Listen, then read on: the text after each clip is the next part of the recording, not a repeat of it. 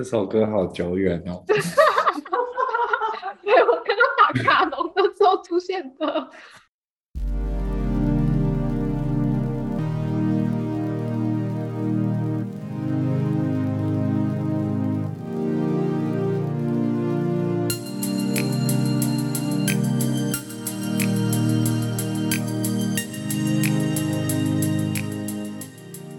关于受害者原型的文化根源，我们可以用殖民主义的历史意象来理解这种心理历程的运作。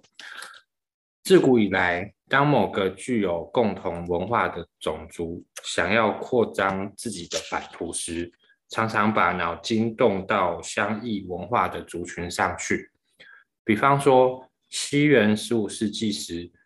欧洲人发现了美洲这个新大陆，就迅速地入侵南北美洲，奴役当地土著，导致成千上万的美洲呃美洲土著因为战争、饥荒和疾病而死亡。黑人学者弗朗兹法农是研究被殖民者心理状态的佼佼者。他出生于法呃。法属西印度群群岛，中学时移民到法法国，在医学和心理治疗领域都有相当杰出的表现，但却因为黑色皮肤受到法国同胞的歧视，于是他终其一生都在描写被殖民者遭受全盘否定的痛苦与压抑。法农在他的经典著作《黑皮肤白面具》里头是这样呃这么说的：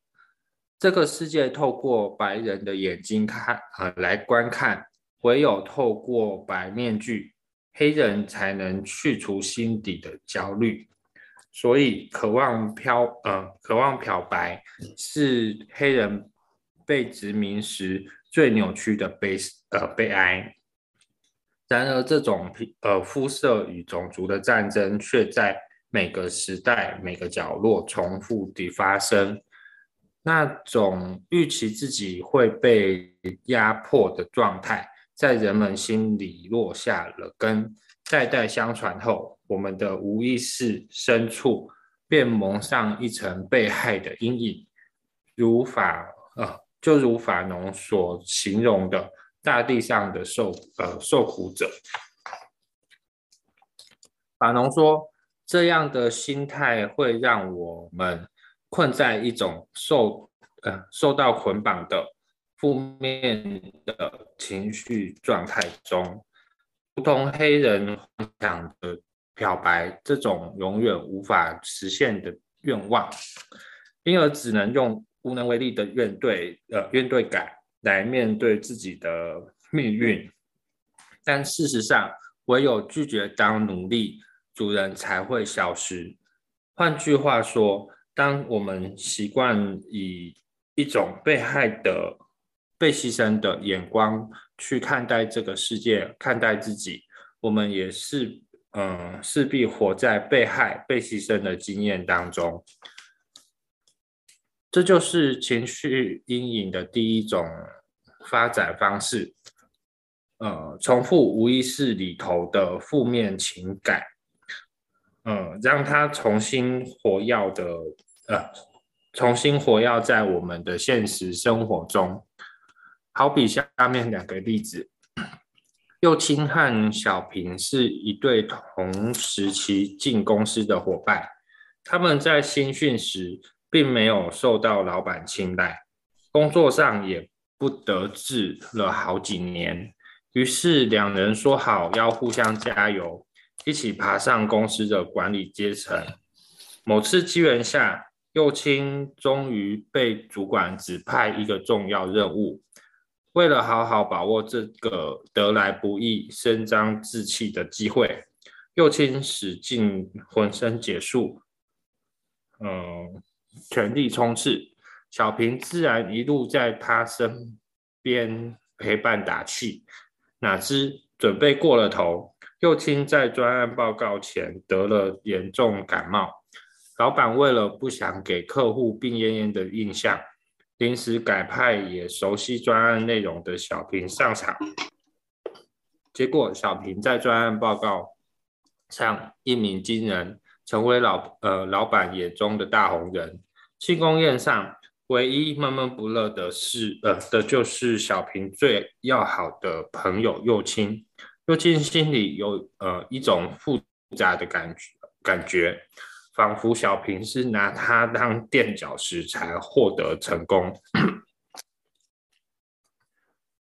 佑达最近呃研究所刚毕业，但是找工作方面一直不太顺利。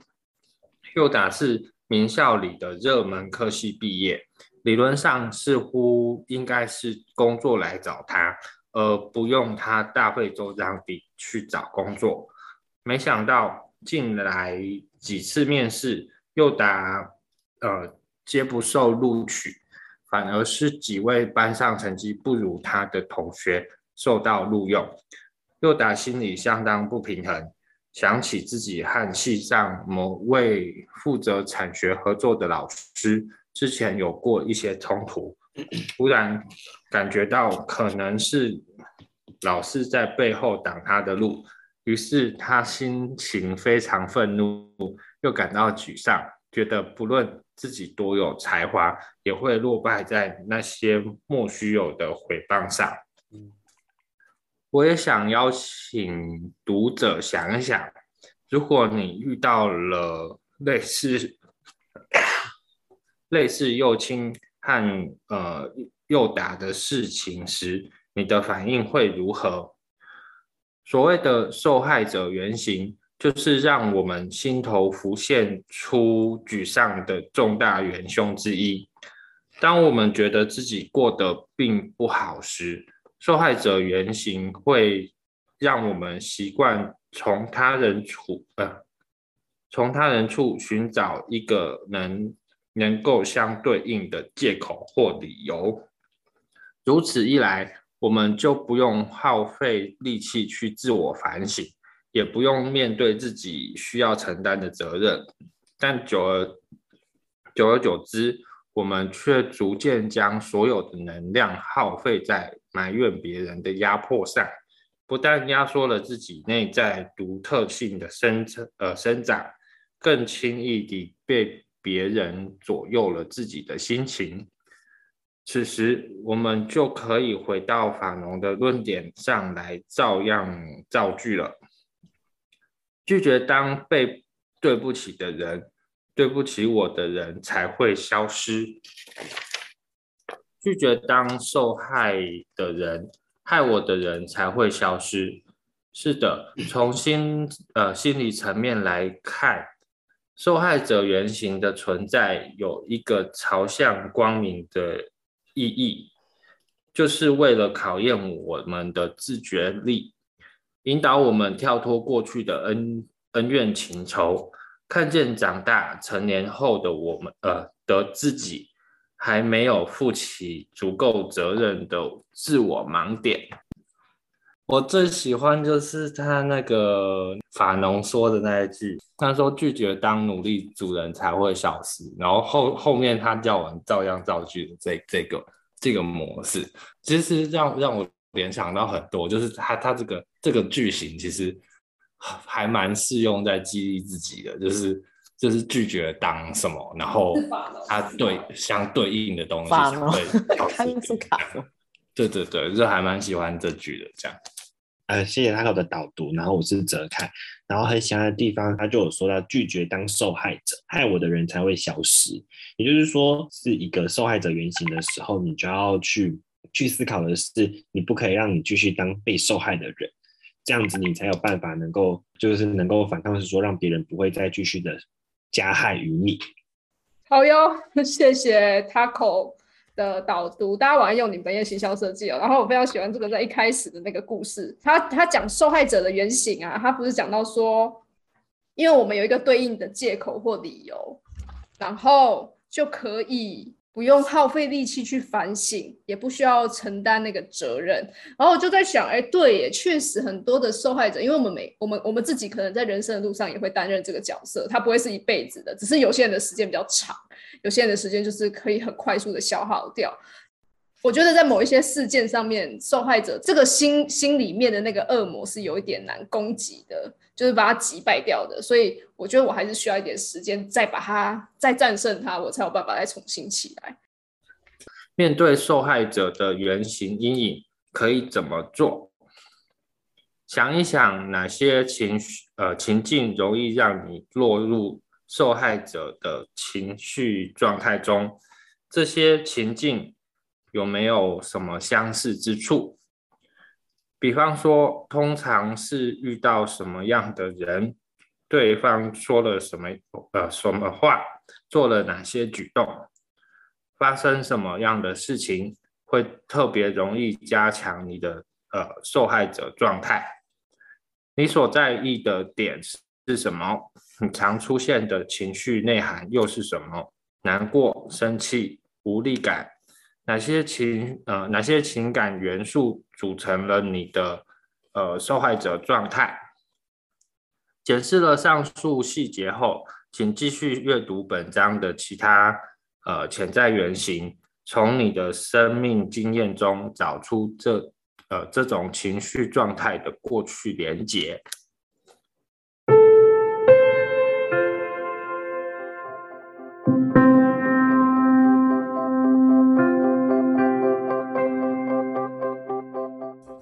哟那我们就先来分享故事。那我们先请佳琪来帮我们分享。在看这几个问题的时候，我就想要说，以前在职场上的时候，其实蛮容易有一些受害者的角色，比如说像是社会的文化，比如说你必须得阿谀奉承，或者是你必须得做什么。可是我当时我有个想法是觉得说，嗯，我是面试进来的，我是靠实力进来的。我为什么要对于一个没有能力的人，或是没有什么样状况的人，然后去就是去巴结他？可是莫名其妙是对方根本没有做了什么，反倒是很受老板的赏识，然后甚至于就是他的薪资也会比我还要高，然后就觉得说，我就会觉得说奇怪，你用的是我的 idea，然后明明就是大家一起讨论的，怎么怎么会是功劳都是你的那种感觉？我就觉得说。嗯，你是不是就是借由我的想法，或是我的，然后把所有的功劳就变成是你的什么之类的？然后我就会觉得说，哎，你是踩着我的背上去的概念那种感觉，所以我就会觉得说，我自己真的是一个受害者状态。所以后来我之后就在那家公司就离职，然后我就想说，反正我有，就是那时候的想法，这就是有点愤世嫉俗，就觉得说，哎，我有能力，我到底在。害怕什么？又不是没有工作，可是实际上是那个时候的状态是，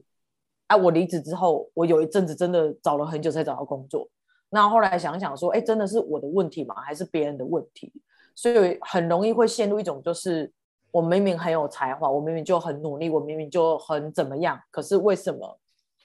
我却非常的受到很多的不公平的事情，尤其是在职场上，所以我就很容易有那种就觉得说，哎。我好像才是那个受害者，我好像才是最吃亏的那一个。我的故事是这样，一笑。我自己的部分比较少受害者，因为他说这个就是比觉得别人对不起我，但通常我不会有这样的感受。但他的问题，通我我看完觉得比较常发生于就刚刚讲的职场上。尤其是跟自己比较接近的同事，或者是学校的同学。那我自己的话，大概就是之前在幼儿园的时候吧，因为学校的英文老师就是只有两个人，我跟另外一位，所以我们做的事情是一样的。但当结果不一样的时候，可能就会有这种受害者的想法，就会觉得明明，嗯，比如说主管交代的事情，然后我们做出来都。就是我们做的是方法是一样的，但他的那个回馈就是好的，但我就是收到批评，有时就是大概是这个情况下，我会觉得啊，不是都一样吗？我也是照着这个方法做啊，为什么会为什么会我做的这样不对或不够好什么的。所以其实到上一份工作到后面，为什么会很快的决定离开，是因为这个原因，就觉得啊，我也是这样做，甚至有时候会觉得他没有做的比我好，我做的事情比较多，因为他比较资深嘛，他可能就会觉得啊，这个有做就好了。但我明明因为那时候有被稍微被盯上，所以有稍微更认真一点，我就觉得啊，我做的比他更多，为什么他都没有被讲话啊？我一直被讲话，对，那时候是这种比较不舒服的感觉，所以会难过、会生气、会无感都会有啊，他讲的都会有啊。我就我我是那个那个看看问题回答的。他第一题就是什么情境容易陷入受害者的情绪嘛？我是我以为我以为对方了解我，但他不了解我。然后这些情境有没有相似之处哦？就是付出那么多，就是一直付出，一直付出，总觉得对方应该会试着相呃试着理解我，结果发现没有，他只是想要索取我我的付出这样。然后再来的部分是，通常是遇到什么样的人？就是遇到索取者啊，就是他只想要拿的人。那对方会说了什么话，或者做了什么举动？就是当我呃发现丢了一些球，然后对方接不住的时候，就可能比方说，我可能在试探价值观上面的东西的时候，对方没办法接住的时候，好，然后发生什么样的事情？就我刚刚讲的，会特别加强，不太会特别加强，但是就会知道说，哎，是我，我就是对方也太对不起我了，付出这么多。那我在意的点是什么？我在意的点就是我付出这么多，为什么不是平等的，